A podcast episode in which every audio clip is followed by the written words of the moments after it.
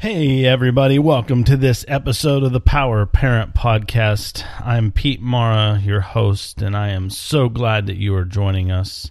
And in today's episode, we're going to continue on our series about knowledge versus wisdom. But today we're going to talk about the difference between the head and the heart, and how, as parents, we need to constantly be working to seek wisdom and really capture the hearts and imaginations of our children.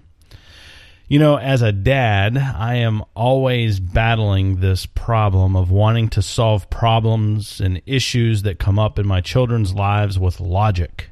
I'm the type of individual that likes to think about things. I figure once you find a logical explanation for the issue or the problem, you should be able to make it kind of go away or solve it. And yet, that is just not the case. And I'm sure some of you, as parents, can identify with this and the challenges that we face trying to help our children navigate this world between their head and their heart. You know, knowledge is all about filling our children with the right stuff. It's about giving them the right tools. It's about helping them learn. And knowledge is incredibly important. And we have lots of things that deal with knowledge. Uh, you can listen to the podcast that we posted last week about knowledge versus wisdom, part one.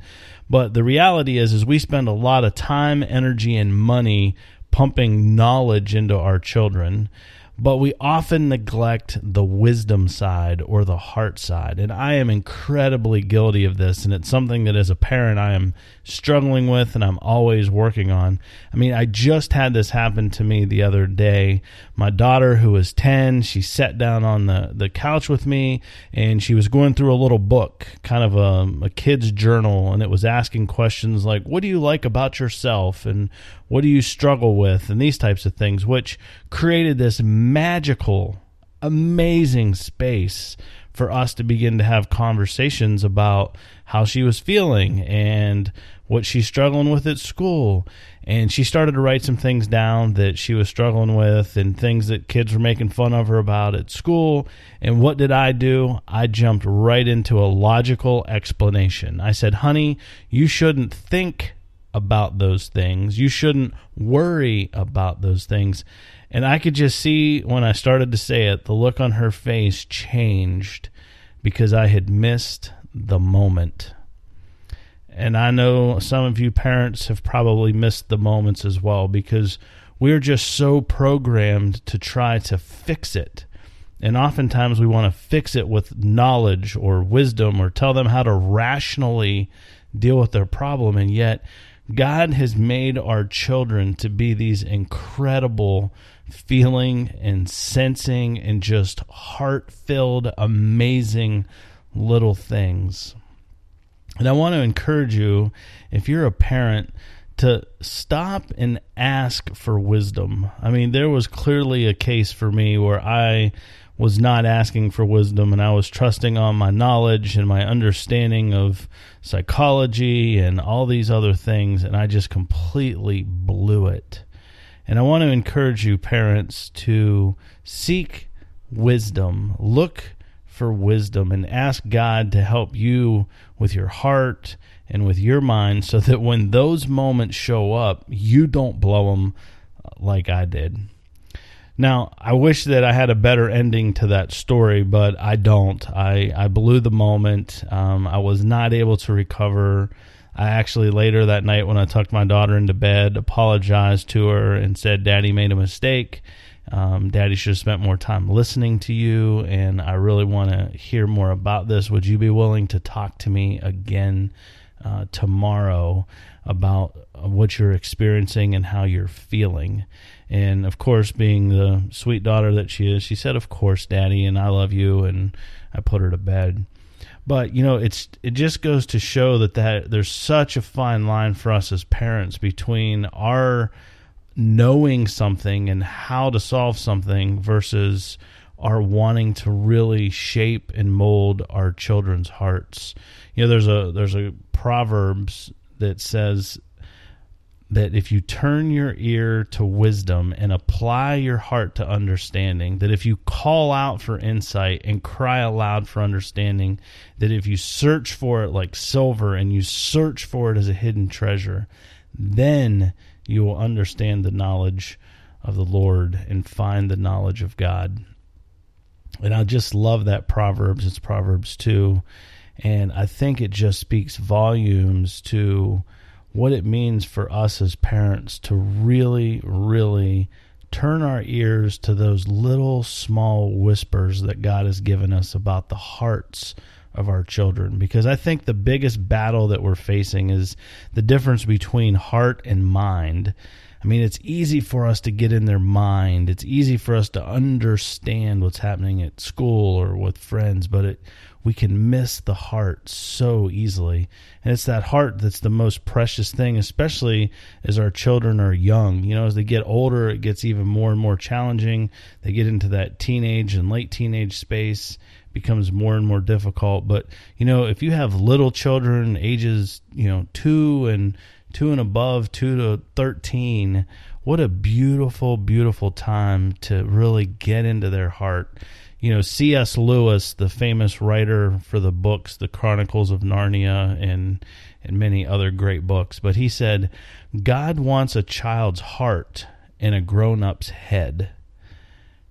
God wants a child's heart in a grown-up's head.